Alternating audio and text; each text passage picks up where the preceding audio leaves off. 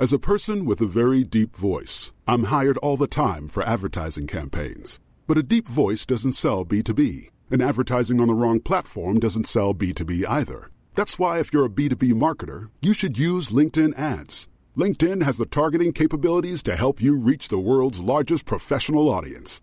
That's right, over 70 million decision makers all in one place. All the big wigs, then medium wigs, also small wigs who are on the path to becoming big wigs. Okay, that's enough about wigs. LinkedIn ads allows you to focus on getting your B2B message to the right people. So, does that mean you should use ads on LinkedIn instead of hiring me, the man with the deepest voice in the world? Yes. Yes, it does. Get started today and see why LinkedIn is the place to be to be. We'll even give you a $100 credit on your next campaign. Go to linkedin.com slash results to claim your credit. That's linkedin.com slash results. Terms and conditions apply. Hey, I'm Ryan Reynolds. Recently, I asked Mint Mobile's legal team if big wireless companies are allowed to raise prices due to inflation. They said yes. And then when I asked if raising prices technically violates those onerous two year contracts, they said, What the f are you talking about, you insane Hollywood ass? So to recap, we're cutting the price of Mint Unlimited from $30 a month to just $15 a month. Give it a try at mintmobile.com slash switch. $45 upfront for three months plus taxes and fees. Promo rate for new customers for limited time. Unlimited more than 40 gigabytes per month. Slows. Full terms at mintmobile.com. Vi är sponsrade av Mindler och som ni säkert vet sedan tidigare så är vi ju ute på psykologresan tillsammans. Men hur vet man egentligen när det är dags att söka hjälp? Ibland uppstår saker i livet som kommer utmana oss och kännas tufft. Det mesta självläker vi oss igenom, för vi är menade att ta oss igenom en viss mängd påfrestningar. Men ibland behöver man professionell hjälp för att ta sig ur jobbiga perioder i livet. Men vart går då gränsen? Vad är en del av livets skavighet och när är det läge att söka hjälp? Det sägs till exempel att stress är farligt, men att det också kan vara bra. Alla sover dåligt ibland, så när har man egentligen sömnproblem? Ångesten kommer väl krypande för de flesta någon gång. Så när ska man se ångesten som outhärdlig? Hur vet jag? Med oss som psykolog har vi såklart min gamla psykolog Linnea Seidbrant. Okej, Linnea, hur mycket ångest är en del av livet och när ska man liksom söka hjälp för den? Ja, men ångest är ju en känsla som vi alla får då och då. Men när ångesten är så pass återkommande och intensiv att den påverkar ditt fungerande och orsakar ett stort lidande, då tycker jag att det är dags att söka hjälp. Sök hellre för tidigt om du är osäker. Då kan vi oftast med en ganska enkel insats förebygga svårare ohälsa. Och det är bra att tänka på att du förväntas ju inte kunna diagnostisera dig själv med någon fysisk ohälsa. Och det behöver du inte heller kunna göra när det kommer till din psykiska ohälsa. Vi kommer att hjälpa dig att avgöra. Gud vad det där är, alltså Det är så det viktigt. tror jag är haken för så många, inklusive mig själv, att jag ska redan veta vad mitt problem Jag ska är ha innan jag kommer till... in. Ja. Ah. Jag ska komma till psykologen och säga hej, jag har liksom eh, PTSD och trauma och eh, kanske eventuellt ADHD och eh, är nedstämd och kanske en depression. Alltså, vet. Precis. Och vi, jag menar, vi har ju pluggat i fem år, vi psykologer, just för att kunna göra bra och grundliga bedömningar. Ja. Så lämna det till oss. Ja, gud vad, alltså varför? Ja, det är jätteintressant. Ja, verkligen. Ladda ner Mindler till din telefon och läs mer på mindler.se. Sofie, Jag vill nästan ha en så fanfar här. verkligen. Vi ska ut på livepoddsturné! Åh, det här känns otroligt faktiskt. Som en liten revansch efter att vi skulle fira fem år Precis. när pandemin kom. Äntligen ska vi ses! Och vi kommer befinna oss på fyra destinationer i höst. Vi ska till Falkenbergs strandbad, Ystad Saltsjöbad Steam Hotel och Hotell Pigalle i Göteborg. Alltså det här kommer bli otroligt. Ja, jag säger bara Falkenberg, Ystad, Västerås och Göteborg. Är ni redo? Vi är! ja, väldigt, väldigt, väldigt redo. Och vill man köpa biljetter till det här så gör man det på nordic.se. Där är det bara att söka på Ångestpodden så kommer alla destinationer upp. Alltså förstå att man så kan göra det här som en liten weekend med någon som man tycker om, bo på hotell och lyssna på Ångestpodden live en söndag liksom. Men du, visst kommer, vad kommer vi prata om då? Eh, vi kommer ju prata om eh, ångest och livets berg och dalbana. Vi kommer ju även gå in på just det här med alternativmedicin och vad vi tycker och tänker om detta. Ja och sen bara så här, hur navigerar vi livets utmaningar? Ja, för det måste vi ju alla göra. Alltså vi kommer ha en så, vi vill också prata med er på plats och vi vill bara att ni ska komma. Ja, alltså det kommer bli otroligt. Vilken, vilken fin start på hösten känner jag. Åh oh, gud! Hoppas att ni vill komma. Nortic.se, alltså N-O-R-T-I-C.se. Köp din biljett, inte sen, nu. Så ses vi i höst. Längtar efter er.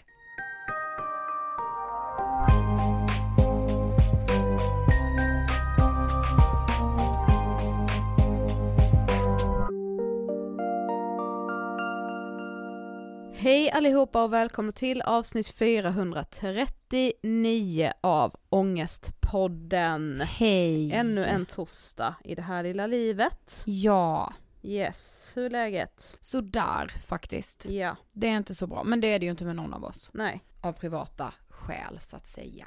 Jag är verkligen i så att ta vara på varje dag-mode. Ja men verkligen. Och när det händer saker runt omkring som är stora och hemska och som är jättesorgliga, alltså det wake-up callet man får att så, står jag framför spegeln och tycker att det är jobbigt att jag har gått upp en storlek. Ja, jag vet. Eh, och det är lite skönt att få bli påmind om hur lite roll det spelar. Mm, och typ lite skönt att få bli lite så arg på sig själv ibland också tycker jag. Mm, Alltså- ja men faktiskt. I de lägena. Ja, Nej men Alltså- alltså bara gud vad jag har liksom, det är så ovärldsliga problem ibland man kan gå med. ja och bara så gud vad bra jag har det. Mm. Och det är ganska skönt att eh, få känna det, Mm. även om det är i sorgliga kontexter. Ja, för sen är det ju inte konstigt att man hamnar i de känslorna också. Absolut Med tanke inte. på hur samhället ser ut och normer och allt så. Precis, Men precis. ibland kan det vara skönt att få lämna det lite och istället vara Mm. så shit. Och känna hur oviktigt det är. Ja typ. verkligen. Men jag har fått mycket frågor på senaste om att jag har fyllt 30. Ja, Visst är det många som du liksom frågat? tacklar det nu för det var ju tydligen ett rent och skärt helvete. Ja det är så många som har sagt så bara oj du tyckte det var så jobbigt att fylla 30. Ja. Och så var jag, så nu när jag liksom har fyllt 30 och landat i det så var det ju ganska härligt typ. Mm, Alltså, ja men du vet jag hade ju min 30-årsfest, hur sammanfattar du min 30-årsfest? Otroligt. Ja Alltså du bara gör så. det ändå. Ja. Det Ja. var väl, det var verkligen en magisk kväll. Ja men och jag skulle vilja Och det tipsa, känns som att det är det alla har sagt. Eller Alla tyckte det var en jag magisk kväll. vet inte vad det råkade bli för stämning. Nej, det råkade bara bli så otroligt bra stämning. Och det är så fint. Ja. För du vet när man har vänner från olika gäng Mm. som möts och man är så här, mm, hur kommer de klicka? Hur Mm. kommer det här gå? Och så blev det så, alltså extra allt Mm. typ. Verkligen. Eh, och jag har gjort ett litet samarbete Sofie som jag Ja. verkligen vill liksom pusha för. Mm. För jag hade ju min 30-årsfest på hotell Kung Karl här i Stockholm. Yes. Eh, i festvåningen där. Men jag tänker så här i sommartider så vill jag verkligen, verkligen tipsa om hotell Kung Karl i Stockholm. Enligt mig då, mitt tycke är det ju Stockholms bästa hotell. Mm. Mina föräldrar bor ju alltid där när de är uppe. Mm. Vi har ju också ätit hotellfrukosten där några gånger, Ja. alltså även om vi inte har bott där. Ja, ja, ja. Otrolig frukost faktiskt. Ja men jag vet och rummen är så personliga och fina. Mm. Eh, så jag vill verkligen slå ett slag för det. Och också om man så jobbar i Stockholm, man kanske jobbar med event eller evenemang, hör av er till Kung Karl. Mm. Jag är så glad att de ville göra det här samarbetet. Ja det var ju faktiskt en otrolig festvåning.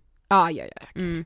Även om, mamma... jag skulle säga även om vi som var där var de som framför allt bidrog till stämningen så Ja. kanske ändå stämningen blev lite bättre tack vare lokalen. Ja, jag tror det. Ja, Min mamma brukar säga att hon är VIP på Kung Karl. ja. Jag vet inte Det hur de ställer sig till det men, men mamma är för hon har liksom bott där så 20 gånger. själv utnämnd very important person liksom. Ja, Fint. faktiskt. Ja. Ja. jag tycker också det är fint. Mamma Ja. är också lite ambassadör för dem. Jävla självförtroende. Ja det får man ändå säga. ja verkligen. Ja. Men eh, den här veckan så gör vi ju ett avsnitt med en idol till oss. Ja alltså, nej jag kan, alltså du vet när jag satt och eh, lyssnade igenom den här intervjun så tänkte jag liksom hela tiden att det är så sjukt att jag får sitta där och prata med självaste Anton Berg. Och många känner nog igen Anton Berg från dels P3 Dokumentär, Mm. Då känner man kanske igen rösten liksom. exakt, men också från succépodden Spår. Mm. Och också från HBO-dokumentären Knutby i blind tro. also known as den sjukaste tv-upplevelsen jag haft i hela mitt liv. Ja, absolut jag också. Alltså jag satt liksom med, alltså när jag hade sett det, det säger vi, sa vi också till Anton, men alltså jag minns liksom att jag spelar in filmer på mina nära vänner på Mm. Insta och bara så, kan alla som har sett det här höra av sig för jag behöver gå i typ gruppterapi Kom du ihåg att du och jag ringde varandra typ så, timmar efter varje avsnitt? Ja. Vi bara var tvungna att prata i timmar. what the fuck, what the fuck, what the fuck, Ja. alltså, ja. Ja, men det, det, såklart också för att Knutby är ett så signifikant liksom, fall för hela Sveriges kriminalhistoria. Mm. Men också det som kommer fram, men vi spoilar ju inte om någon nu mot all förmodan inte har sett. Nej, alltså, det, och då är det det enda ni ska hem och se efter att ni har lyssnat på det här avsnittet givetvis. Men Anton är ju aktuell med den sista boken i sin trilogi The Adeton Mm. och den sista boken heter Den sista akten. Yes. Jag har lyssnat på hela första nu, Mm. jag har precis satt händerna i den andra. Jag, jag kan säga dig, det är rafflande, nej men det är så spännande. Mm. Och i liksom hela den här trilogin så finns det ju en väldigt speciell karaktär som i boken heter David, men som är inspirerad av bland annat Antons egna son som har en odiagnostiserad funktionsnedsättning. Yes, och Anton gästar ju idag framför allt och pratar om att vara pappa i en funkisfamilj. Ja, att vara funkisförälder. Ja, Och jag tror verkligen att det här avsnittet kommer bidra med så mycket och vi vet ju att några av er också har önskat att vi ska göra ett sånt här avsnitt. mm. och det är ju så viktigt att eh, man eh, i den situationen där man kanske många gånger kan känna sig väldigt förtvivlad och ensam få en plats där man inte behöver känna sig så ensam. Exakt, Eh. jag tror det kan vara så avgörande. Ja, och läkande. Ja, 100 procent. Mm. Vi rullar intervjun med Anton Berg. Varsågoda! Då kör vi Ja, bara, jag litar helt på Tre, er. tre Ja. veteraner emellan. Tre. Eller hur? Hej Anton och varmt välkommen till Ångestpodden. Ja men stort tack, kul att vara här. Ja, jättekul att ha dig här. Vi sa ju det, du är lite av en idol. Ja det känns lite jobbigt känner jag nu, måste man leva upp till någonting här? Nej nej, Pressen. känn ingen press Nej, ingen ingen. Nej. Jag liksom när man har någon, alltså när man har följt någon länge så är det så kul att få ha den i poddstudion också. För vi har verkligen följt dig superlänge. Men om man inte har gjort det, eh, berätta liksom, vem är du? Jag är journalist och författare, har eh, jobbat en hel del med P3 Dokumentär och sen eh, podden Spår och har sedan 2018 skrivit böcker också. Eh, har precis nu kommit ut med tredje delen i min trilogi om konspirationstrilogi, det är ju ren fiktion om Mm. mm. The Aderton. Mm. Vad tänker du på när du hör ordet ångest?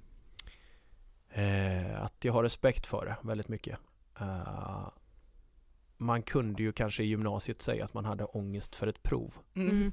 Eh, om man har upplevt riktig ångest någon gång så vet man ju att det är ju bullshit. Mm. Exakt. Det är inte riktigt samma, Nej, samma känsla. och jag, jag förstår människor att de slåss mot ångest på riktigt. Och att det är någonting som är ja, men fruktansvärt för det får folk att inte vilja gå upp på morgonen. Liksom. Men, ja men som, som vi sa, liksom, vi har liksom följt dig, dels Peter Dokumentär såklart med Ospår, men Sofie berättade ju här om när, när vi tittade på Knutby-dokumentären på HBO, att det var liksom en sanslös upplevelse. Mm. Men alltså hur kommer det sig att du blev journalist? När började du liksom bestämma dig för det vägvalet? Ja, jag vet inte riktigt när man har gjort det. Alltså livet känns ju som att det är en kombination av så här bestämda val och att man bara följer med. Man Mm. flyger, liksom flyger med. Eh, men jag, jag har alltid gillat att läsa och gillar läsa Tintin är ju cool liksom. Det var, det var extremt coolt eftersom min bror som är 11 år äldre, han hade Tintin-albumen inlåst i ett skåp. Oj! Så jag fick liksom inte titta i dem, men ibland så lyckades jag norpa något album ändå, och då blev det extra bra liksom. Och hans journalistyrke verkar ju så himla spännande. Han, han, han skriver typ aldrig något, han åker bara omkring och jagar bovar liksom. Så att det där fanns väl, men och sen så var det min gymnasielärare i svenska som sa att jag var duktig på att skriva och författare vågar jag väl inte riktigt drömma om, men journalist kunde man ju bli. Så när jag skrev ett bra högskoleprov där i slutet på gymnasiet så, så kände jag att wow, nu kan jag ju faktiskt söka in till journalisthögskolan. Men det, då var det ju, nu ska vi se det här, det var ju typ vid IT-bubblans begynnelse. mm. Det här var alltså 90-tal får vi tänka nu, 97 där någonstans tror jag gick ut gymnasiet ja. Och då sö- ja, jag gjorde lumpen och sen samtidigt sökte jag någon så här civilingenjörsutbildning inom mediateknik. Det var Oj. helt Ah. nytt då liksom, det var Ja. skitspännande. Ja. Norrköpings universitet låg under Linköpings universitet. Ja det var spännande som fasen. Mm. Och Journalisthögskolan. Så att det var så här, vad kommer jag in på? Vi får se. Mm. Det kan antingen bli civilingenjör och jobba med Men media var ändå, det hette ju mediateknik Jag vet fortfarande inte än idag vad den utbildningen hade var inneburit eller vad det hade kunnat bli. Men så kom jag in och så, ja, Ja, på den vägen är det. ja. Men som sagt, just nu är du ju aktuell med tredje och sista delen i din trilogi om The Auditon och den heter ju Den sista akten. Men vill du berätta lite, vilka är det liksom vi följer? Vi följer ju då en eh, journalist som heter Axel Sköld Han jobbar med dokumentärer i P3 Mm. Eh, Han får, i första boken går det inte riktigt bra för honom för att han, han hittar ett samband där som han tycker är mycket tydligt på en och samma man som han ser dyka upp i samband med olika händelser från Alltså jag har ju byggt de här böckerna på riktiga händelser Mm. För jag har liksom medan jag suttit och gjort massa dokumentärer så har jag liksom Suttit i tv och radioarkiv och sett ungefär 3000 timmar under åren av nyhetshändelser Gamla Ja. Rapport, Aktuellt, lyssnat på gamla ekosändningar Så jag, är liksom, jag har en helt sjuk eh, bank där inne i skallen med, med händelser liksom Ja. Eh, Så jag har använt det och sen så så har jag liksom skapat en fiktiv väv kring detta. Så Axel Sköld han hittar det här sambandet och han menar att det här personen som har liksom halkat in här i bakgrunden i de här sändning, tv-sändningarna, det är han som är Palmes mördare. Mm. Mm. Nu säger ju då hans redaktör till honom att det där är ju lite foliehattsvarning, det där får du ta bort. Ja visst, säger han, men så gör han inte det och så går programmet ut i alla fall och då blir det konsekvenser för Axel. Han har hjälp av sin kollega Stina Fors som är funkismamma till David, en liten kille som vi får följa också som är 7-8 år här och han har en han har ingen riktig diagnos på sitt funktionshinder. Uh, men han har också varit eh, rolig att skriva om och med, eh, han, skapar dels är det spännande för att man kan ge lys- läsaren och lyssnaren en inblick i funkisvärlden. Eh, men också för att han har lik- liksom en egen logik som gör Mm. att det är kul när man skriver att så Mm. ja men varför skulle de plötsligt bara göra så här? Det är ju helt ologiskt. Ja men det är för att David, för honom är det lag. Ja. ja. Okej, perfekt. Mm. Ja. Sen får de också sedermera hjälp av en eh, historieprofessor Wilhelm Skrak eh, Som är en karaktär som eh, till början är ganska butter och sur och inåtvänd men eh, mm, Han visar sig ha Han ett hjärta av guld Ja det gör han. Gillar man tycker jag. Jag gillar och, eller, skrak. mm. Jag tycker om honom. Varför? Ja, men jag vet inte, jag, även om du säger nu att han liksom är lite butter och så, för jag tycker ändå jag skymtar någon värme och något liksom lite pillemarisk och lite sådär. Ja. Mm. Ja, Eh, men, men idag vill vi också prata om dig och, eh, och din son Wilmer som idag lever med en eh, odiagnostiserad funktionsnedsättning. Mm. Eh, berätta om Wilmer, hur, hur gammal är han idag? Han fyller 14 nu i maj Ja. eh, Han eh, har då liksom det här funktionshindret som gör Alltså det kallas ju IF idag, alltså intellektuellt funktionshinder, det som förr var utvecklingsstörning Ja. Ehm, men vi vet inte varför han har fått det. Det började när han, när han föddes, eh, redan på BB så tyckte vi att hans tunga, jag tyckte tungan var stor liksom. Eh, men alla sa att nej, nej, nej, det är så bra så. Mm. Men vi, vi kände ganska starkt, både jag och Anna, till slut att det här är inte som det ska. Och vi fick tjata oss till en läkartid och ja, till slut fick vi träffa en neurolog och han var så här, mm, han var nere och lekte lite med Ville och Wilmer var väldigt stel, med så här hög muskeltonus och låg och spände sig liksom. Mm. Och, blicken klar men, men liksom det där att han nästan låg och balanserade för att hålla sig på rygg. Eh, och då sa han, ja det är inte CP och då andas man ut. Men vi ska nog behålla honom här inskriven på barnneurologi. Mm. Och då kände man att okej, då är det ju inte bra liksom. Mm. Eh, så sen eh, har vi fått träda in i den här funkisvärlden och eh, försökt navigera där så gott vi kan. Och eh, det har varit en, eh, och är fortfarande, en, en, ibland en stor utmaning men det ger också mycket glädje. Om man har energi så kan det ge enorm glädje liksom. Mm. Mm. Men om vi ändå bara går tillbaka till redan på BB när liksom Wilmer precis har fötts. Eh, vad är det mer utöver liksom det här med tungan som ni känner är, alltså så här, vad är det ni känner Mm. där och då? Och märker? Men först är man jätteglad för att förlossningen har gått bra. Mm. Eh, men sen är det ganska fort, jag, jag kan inte säga mycket mer än att jag kommer ihåg att jag reagerade på att tungan kändes för stor liksom. Ja. Men då, då all personal bara, nej men det är för att han är hungrig liksom. Mm. Och vad är fort? Är det så här tio minuter efter att han har, eller är det liksom? Ah, jag vet inte. Eh, jag kommer faktiskt inte ihåg exakt men det var ganska, här, några timmar eller så här, Ja. morgonen efter så när man Mm. fått sova lite och, Mm. Men ehm, eh, hur var det mer? Jo men Ja men det var väl det och, och, och sen var det också så här, då hade vi ju 17 månader tidigare vi fått hans storebror, första barnet Mm. Och då så var det väl lite så att okej, bara för att jag nu har två killar så betyder inte jag vet att, bara för att de inte exakt är kopior av varandra behöver det inte vara att- något som är konstigt med nummer två liksom. Nej, nej precis, nej. Och man, man lyssnar ju gärna till vården, vården för man tänker de är Såklart. experter Mm. De jobbar med det här, de gör förlossningar hela tiden Ja. De ser hur många som helst nyfödda ungar Och man vill också höra Alltså när man blir äldre sen så, så, så, så är normal nästan ett skällsord när man söker sin ident- identitet och man vill liksom skapa att jag är, jag är speciell, kom igen, Mm. kolla jag är en snöf-. Ja, jag är en snöflinga ja. Fan, jag är inte en jävla normal kan du vara själv liksom ja, men som förälder, eller jag känner det i alla fall att det var bland de vackraste ord jag vet Att Mm. allting är normalt, det är det man vill höra Ja. Eh, Men det var ju inte det man ville liksom Nej. Nej. Nej men sen också där när de ändå säger att det är lugnt så Mm. blir man också så här, även om man har en magkänsla och att man känner att det är något som inte stämmer så kan man ju ändå bli så mot vårdpersonal att vem är jag och lyssnar mer på min egen magkänsla än på vårdpersonal? Jag måste ju bara Mm. lita på vad de säger. mm. Jo jag vet, sen är det ju när vi liksom till slut hittade andra föräldrar som har haft Vi, vi är med i en förening som heter Anonymous för, för barn utan diagnos då, Mm. eller funktionshinder utan diagnos Eh, Och där fick vi ju höra den här historien liksom som en kopia Ja. Alla, alla, nästan alla föräldrar hade ju känt tidigt att det är något som inte stämmer med mitt barn Men har också fått höra att ta det bara lugnt, det där Ah. ska du inte oroa dig över, han kommer ikapp eller hon är bara lite sen och, Mm. Just det. ehm, och speciellt förstagångsföräldrar uh, tenderar att bli överkörda för att där kanske vården känner att ja men det där är bara en hispig förstagångsmorsa Ja, precis. liksom, Mm. kom igen Mm. Ehm, Så att eh, min känsla är ju att man ska lita på sin magkänsla Mm. Mm. Mm. Ehm, Mm. Men, men då när ni väl liksom får en läkartid, hur länge har ni varit hemma då? Alltså hur gammal är Ville då? Jag tror runt fyra månader så Annas mamma jobbar inom vården Ja, mm. och hon bara Nej Det här är nog inte bra alltså Nej.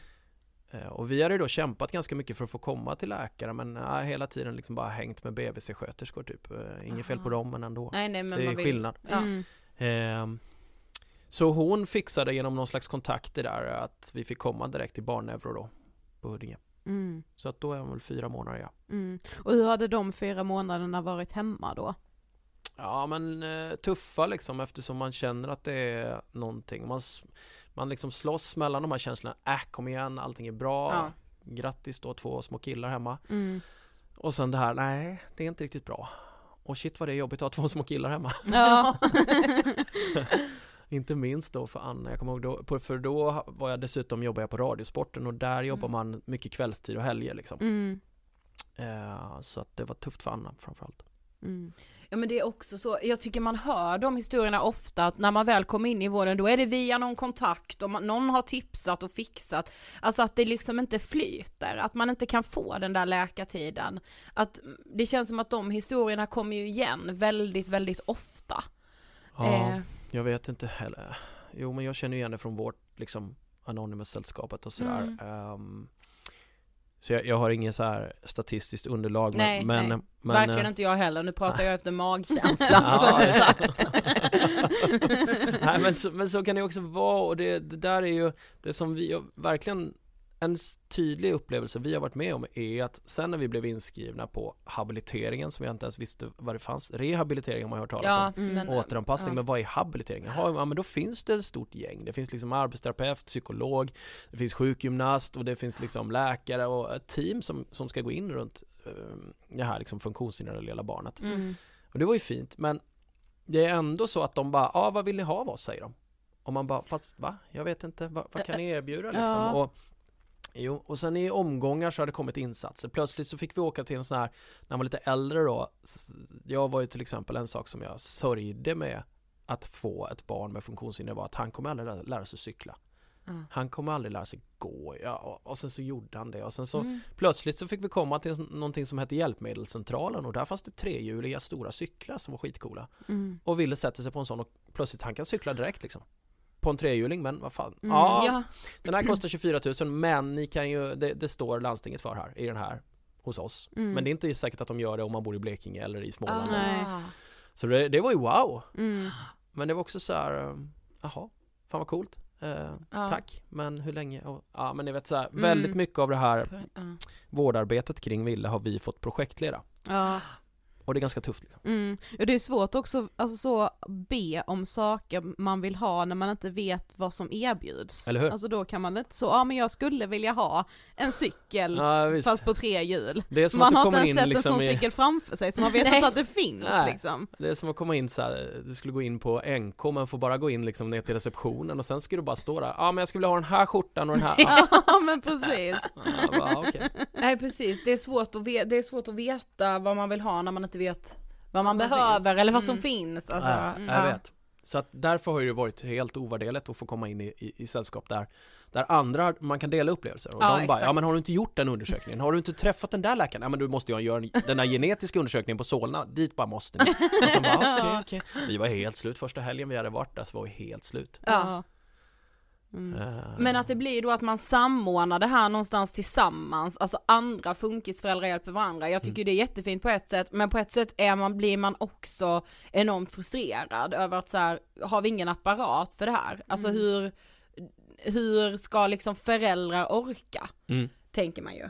Och känslan den här FOMO, fear of missing out, alltså i vårt, i vårt läge så är ju inte det så här fear of missing out en jättespännande resa till Maldiverna utan det är mer så här alla föräldrar känner nog, har jag gjort tillräckligt för mitt barn? Mm. Borde jag kunna ha gjort mer? Kan jag ge mitt barn den bästa barndomen? Allt det där, de där Mm. känslorna liksom. Och, men just här då så känns det, har vi missat någon avgörande undersökning, insats Just som bör, som man säger, man vill ju gärna inte läsa när han är 20 att det där borde ni ha gjort när han var 3. Nej, Nej, exakt, precis. exakt. Aha! Ja. Ja, precis. Så den är ju lite, Mm. eller Ja. den, den känslan var tuff liksom. Ja. Ja.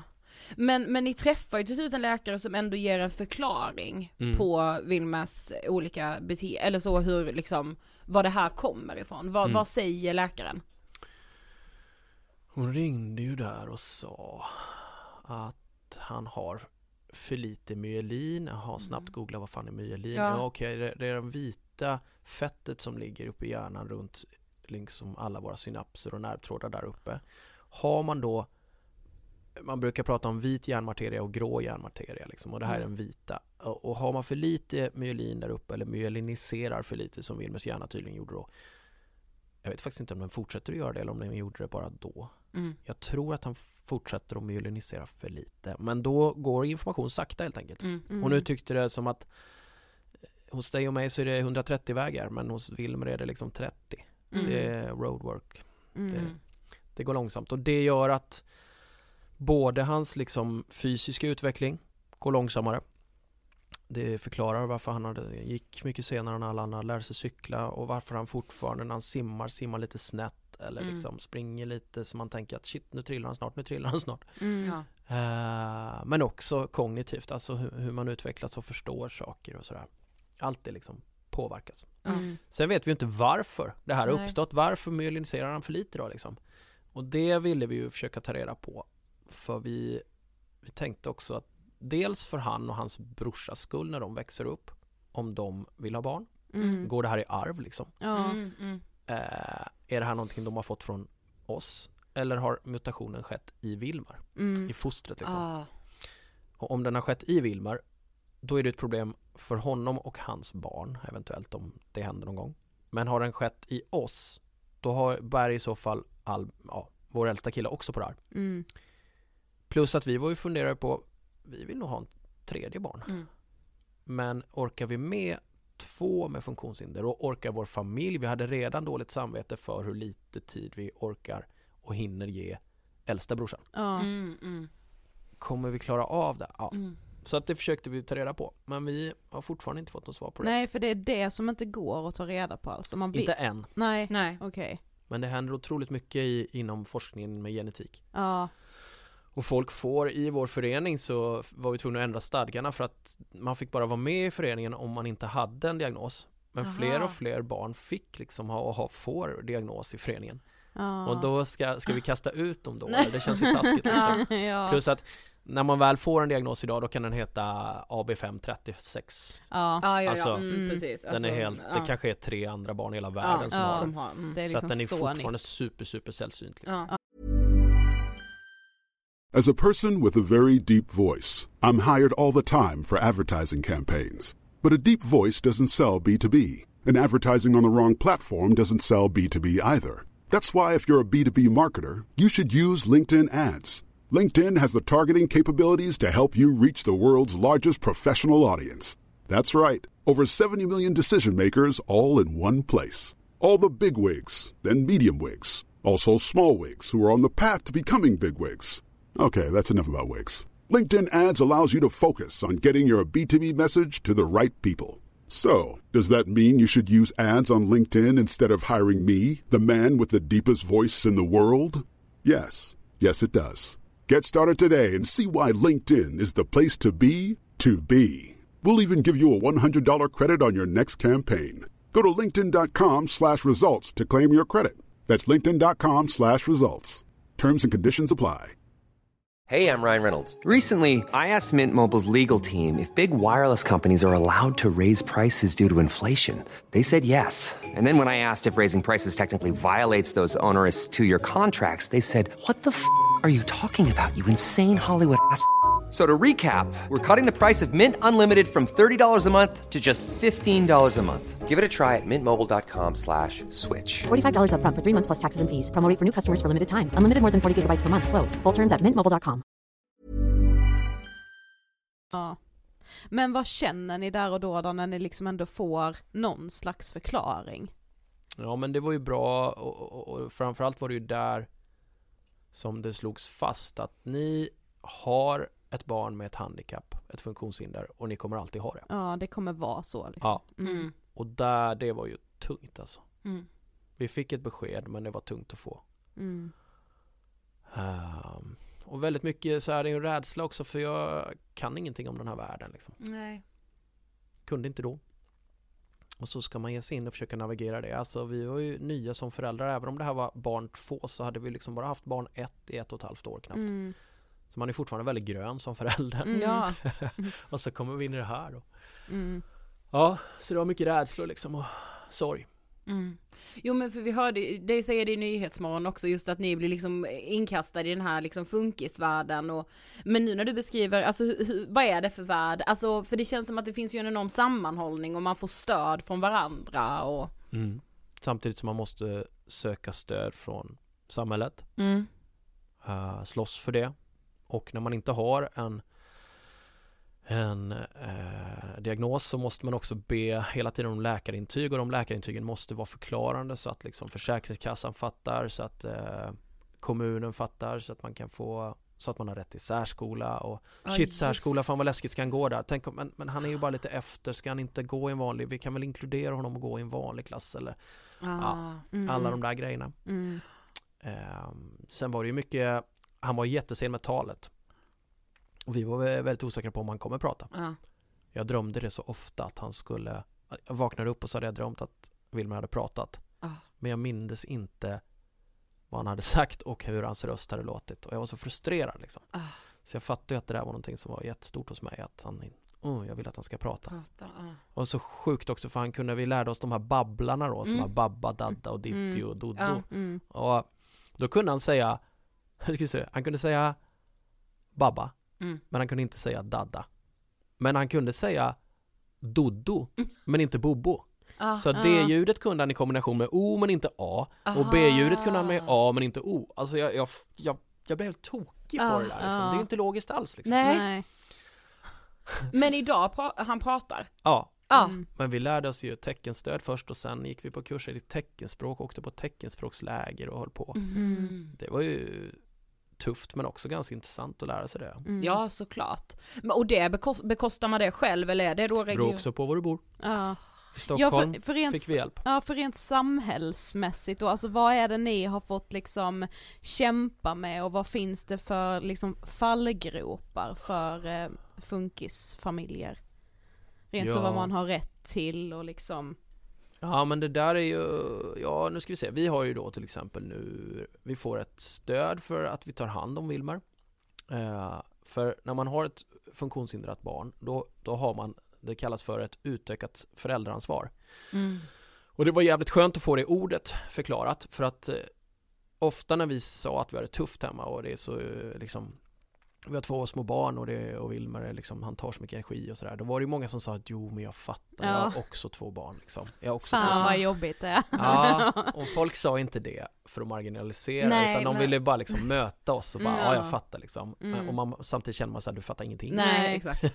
Men så, ja, min bästa kompis, en av mina bästa kompisar han bara det var jättesvårt att prata med dig om det här för man märkte hur arg du blev hela Ja. tiden. Mm, Och man var ju liksom, det är så här, det är ju en sorg om man är inne i ilskefasen i sorgen liksom. Eh, men när jag fick veta att ja, men det här är för att ni har ett utökat föräldraansvar. Alltså förr så, så tog man ju barn som Wilmer och satte på institution. Liksom. Mm. Exakt. Det här klarar inte du av som förälder, det här ordnar vi åt dig. Mm. Och sen så har vi bestämt att så ska vi inte riktigt göra, men Mm. man fattar ju då att det är ändå ett jobb vi lägger på er som är utöver det ni har som föräldrar. ja, precis. Så därför får vi då, det heter, nu har jag glömt vad stödet heter, men vi får från Försäkringskassan varje månad. Ja, Mm. Nu kan man få helt, tre fjärdedelar, halvt eller en fjärdedel. Okej. Och det har vi ett halvt och det sänktes efter de bytte namn på det och det var ju så tydligt för att det, det hände för så många. Mm.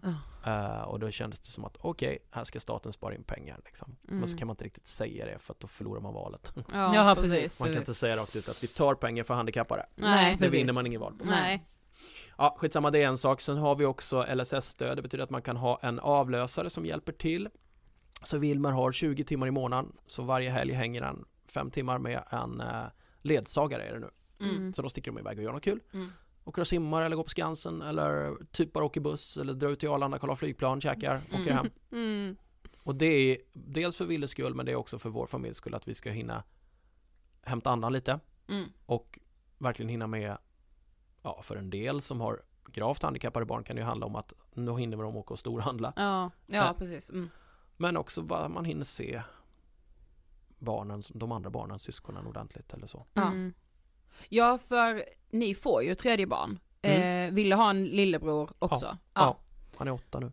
Ja, okej. Vi väntade i, ja det, vi vågade inte men efter sex år så chansade vi då. Mm. Mm. Och det gick ju bra. Mm. Eh, så det är vi väldigt glada för. Mm.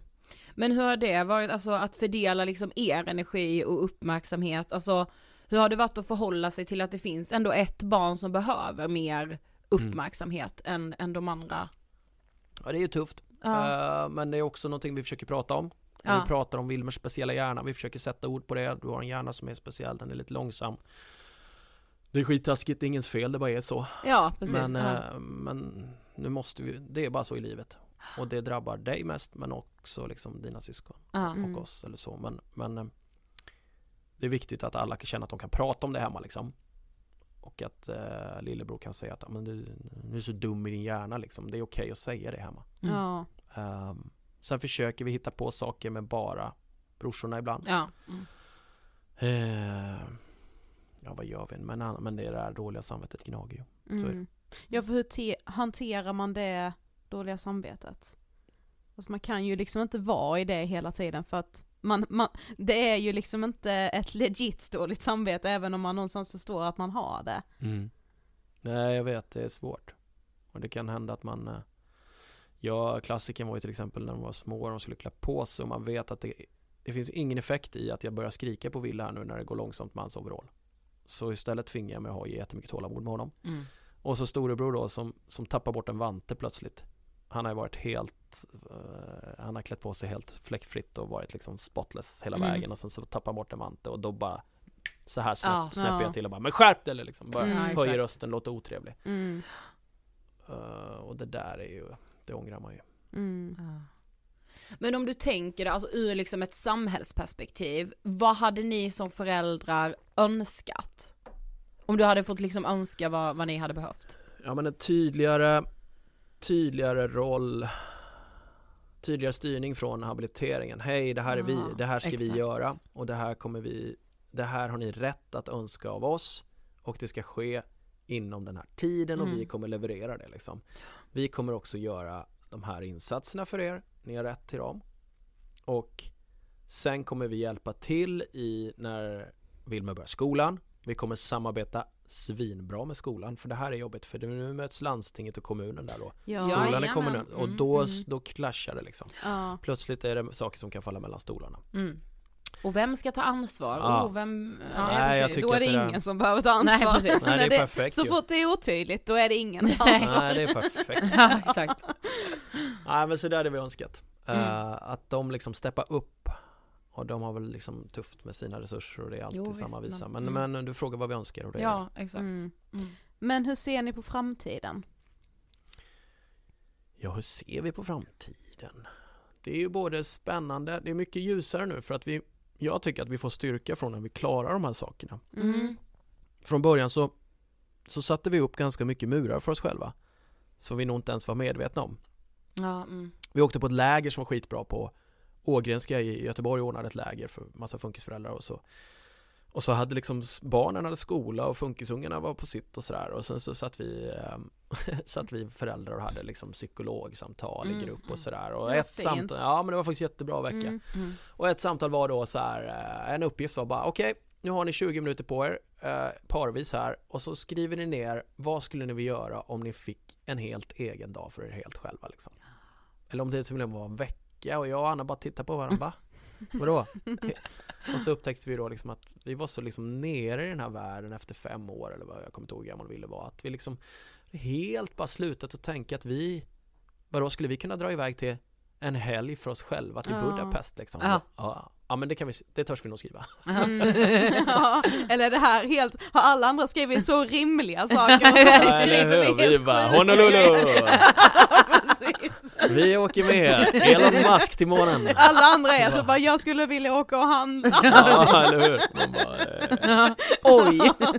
Men det var ändå så en ögonöppnare att man sa okej, är- what's stopping you egentligen liksom? Och, Mm. och vi ehm, kände också att eh, efter det så här, men vi kanske visst kan åka upp till fjällen och, Mm. och Ville. Och nu är det ju Wilmer som tycker det är roligast att åka skidor liksom.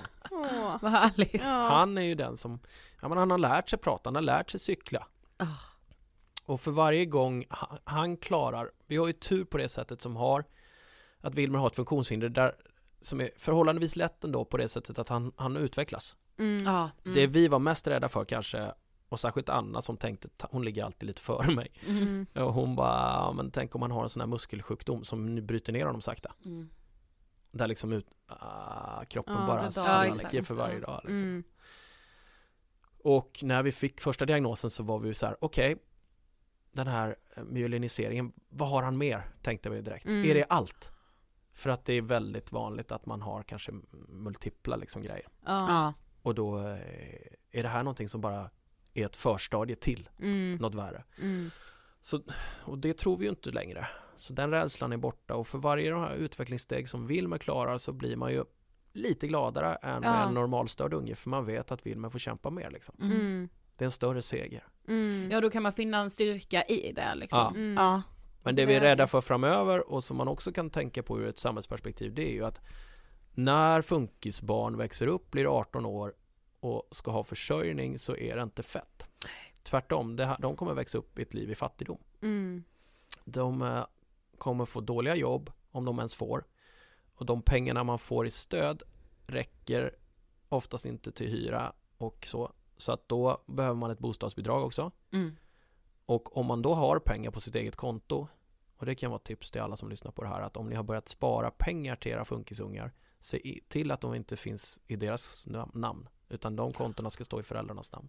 Ja, för om man har pengar på kontot så får man Då inte heller får, du stöd. inget, då får Nej, du inget så bostadsbidrag jävla så då går de här pengarna som du har byggt upp för att ditt barn kanske ska kunna följa med när ni åker på semester Ja. för ditt barn kommer inte kunna åka själv på semester utan Mm. då får ni, vi- det gör vi ihop då liksom. Mm. Och de pengarna du har då satt av och varit duktig att spara på, nej de går istället till hyran. Så, så när pengarna är slut på kontot, då kan man få hyresbidrag liksom.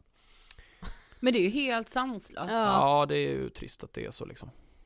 Så att det hoppas man ju på. Jag vet att FUB som är så här förening för funkis samhället. De, Ja. de jobbar hårt för att liksom lobba för det här och att det här så här kan vi inte ha det liksom. Plus att den här ersättningen som man har fått, dagersättningen som har varit låg, den har heller inte följt index. Så att den har liksom Aha. halkat efter när alla löner och allting annat höjs, alla andra bidrag så Mm. höjs inte det här.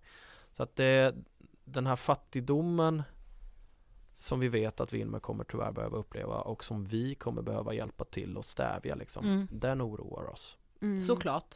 Ja, självklart. Jag hoppas ju som att mina böcker ska sälja som smör alltså. Ja, alltså Wilbert ska väl- Ja.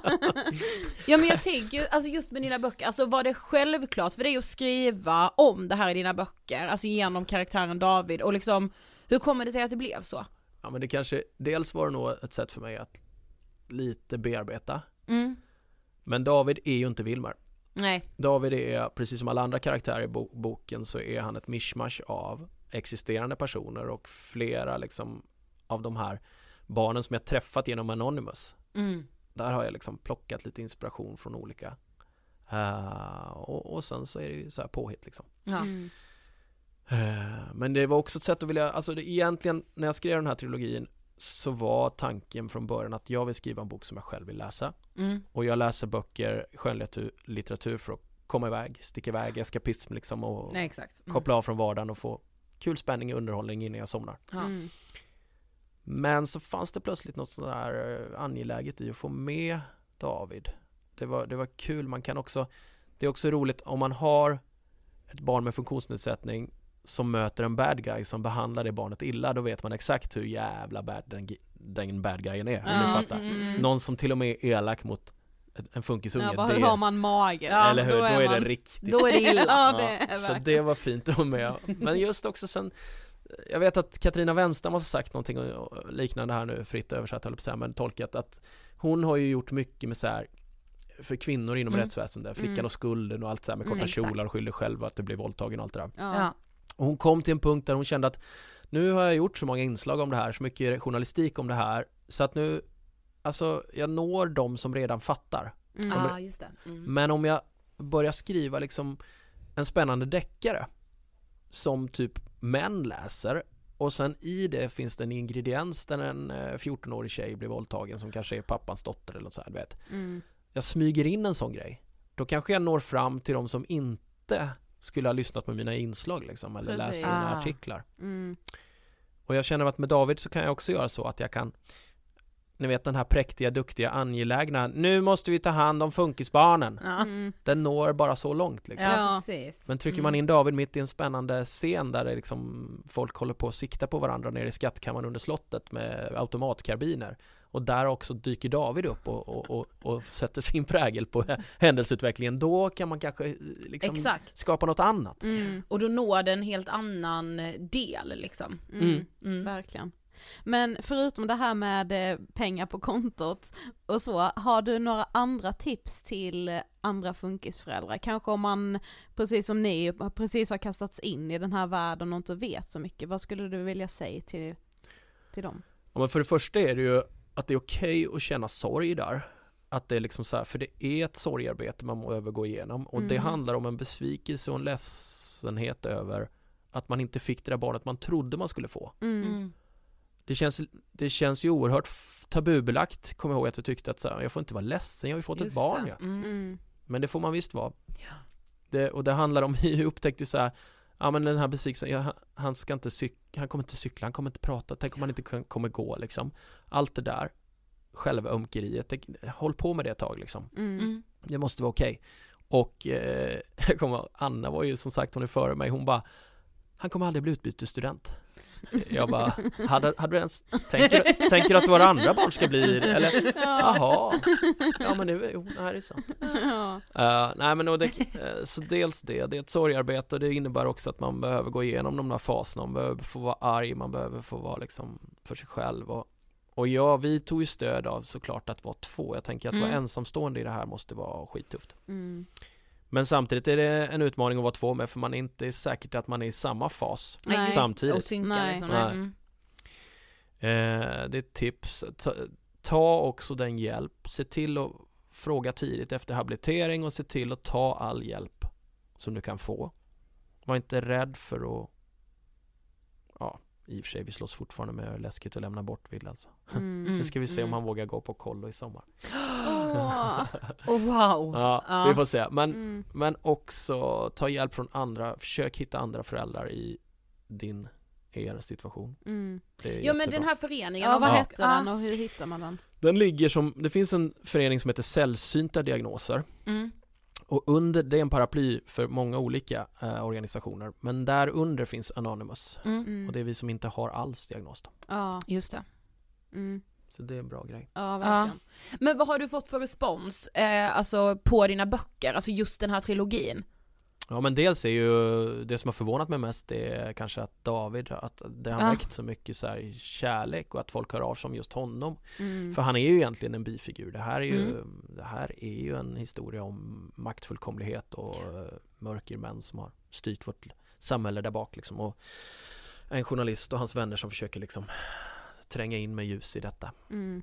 mörker. Men, eh, men att ändå David, jag skulle tro att antal sidor han är med på, säg att alla de här trilogin kanske spänner över tusen sidor. Han är väl med på 50 av dem kanske. Ja. Ja, 75. Så, men ändå så har han trängt igenom tror jag. Ja. Eller liksom, och det har varit fint att se. Mm. Inför tredje boken så var det till och med folk som bara Om du kröker ett hår på Davids huvud får du med mig att göra. Ja, Okej. Åh gud vad fint! Ja, ett fint litet dödshot. jo men att det ändå kan väcka så mycket känslor. Ja.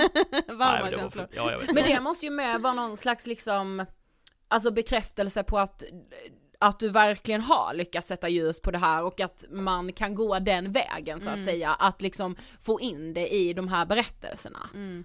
Ja, Eh, jag tycker att det har varit väldigt roligt och att det är någonting som har växt också i eh, mitt sätt att skriva. Jag har ju liksom debuterat här mm, och hit, med att hitta på. Mm. ja. Eh, och liksom jag var väldigt i början var jag väldigt liksom, fokuserad på att skriva om, om, själva handlingen Mm. och Mm, hur det mm, går och så här. Men sen så ju mer jag skriver desto mer är det ju relationerna som tar över liksom. Ja. Exakt, ja. Eh, och hur, ja det här händer men hur reagerar de här? Hur, hur, de som utsätts för det som händer? Mm. Och hur reagerar de mot varandra och hur spelar de med och mot varandra? Mm. Det har varit väldigt kul. Mm. Då har vi kommit till sista frågan, tyvärr. Vad inspirerar dig? Oj, mycket. Eh, alltså jag försöker hämta inspiration från kommer ihåg när vi gjorde P3 Dokumentär så var ju vi inspirerade av tv-serier mest och berättandet i tv, alltså Arkiv X pratade Ja, vi om mm. och sådär. Cliffhangers och Mm. spännande vändningar och så, och musik och stämningar. Vi var inte inspirerade av andra radiodokumentärer. Nej. Nej men det fanns nästan inga känslor. nej, inte Nej, som men- var ja, som men det Peter fan- dokumentär. Nej, nej, nej, visst, det fanns liksom P1-dokumentärer har funnits alltid liksom, men det, Ja, det kändes. Mm. mossigt liksom. Mm. Ja. Någonting som gick i den där vuxna kanalen där Mm. folk typ lyssnade med slips. Verkligen. Men, eh, nej men så det har fortsatt att inspireras av så här bra tv-serier, musik jättemycket, det kan vara liksom så här strofer, scener, eh, men också böcker såklart. Tycker jag läser just nu Kristoffer Karlsson och han, hans böcker om Halland, Hallandssviten, som Ja, liksom, de är jättefina. Alltså det, är, Ja.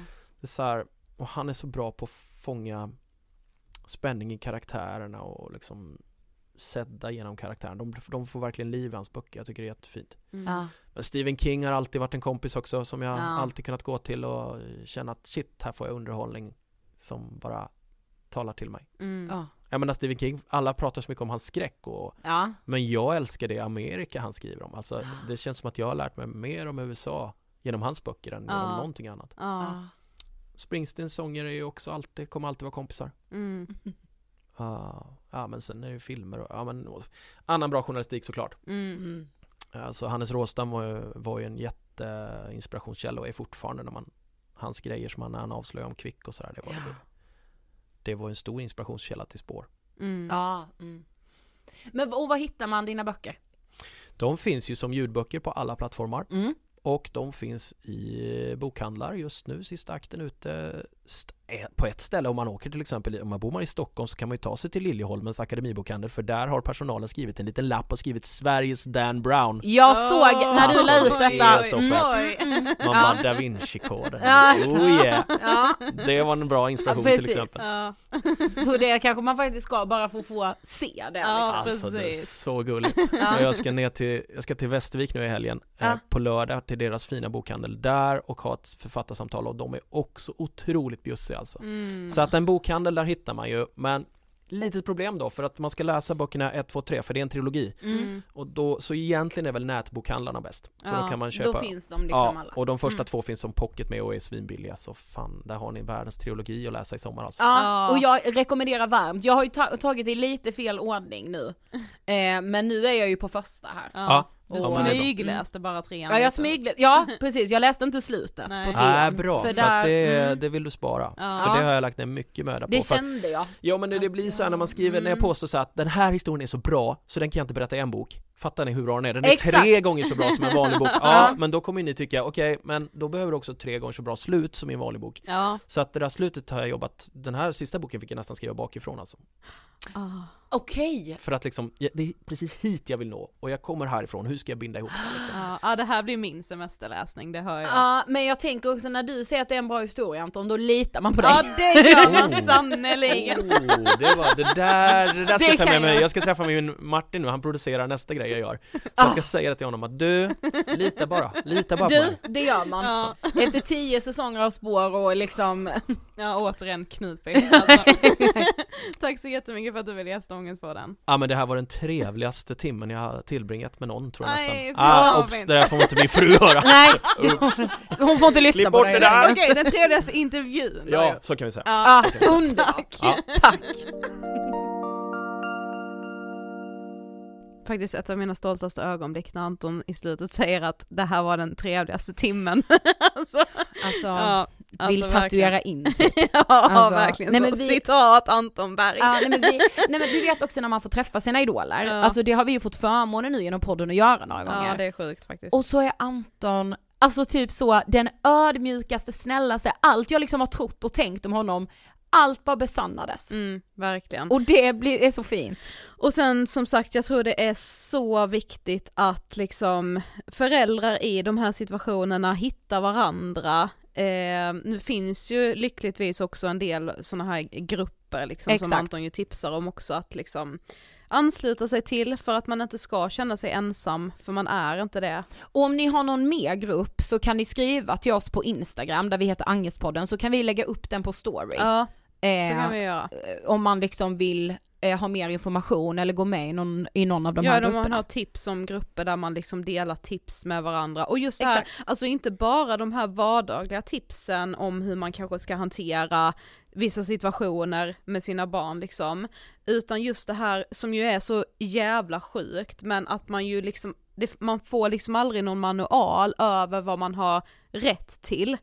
Eh, Det är ju samma egentligen med alla former av psykisk ohälsa, att man, det är ju väldigt svårt att sätta krav på till exempel då sin kommun eller regionen man bor i om man ändå inte vet vad man har rätt till. Exakt. Alltså det är så sjukt, så har man liksom tips på eh, grupper där man tipsar varandra om sådana saker också så är det bara jättebra.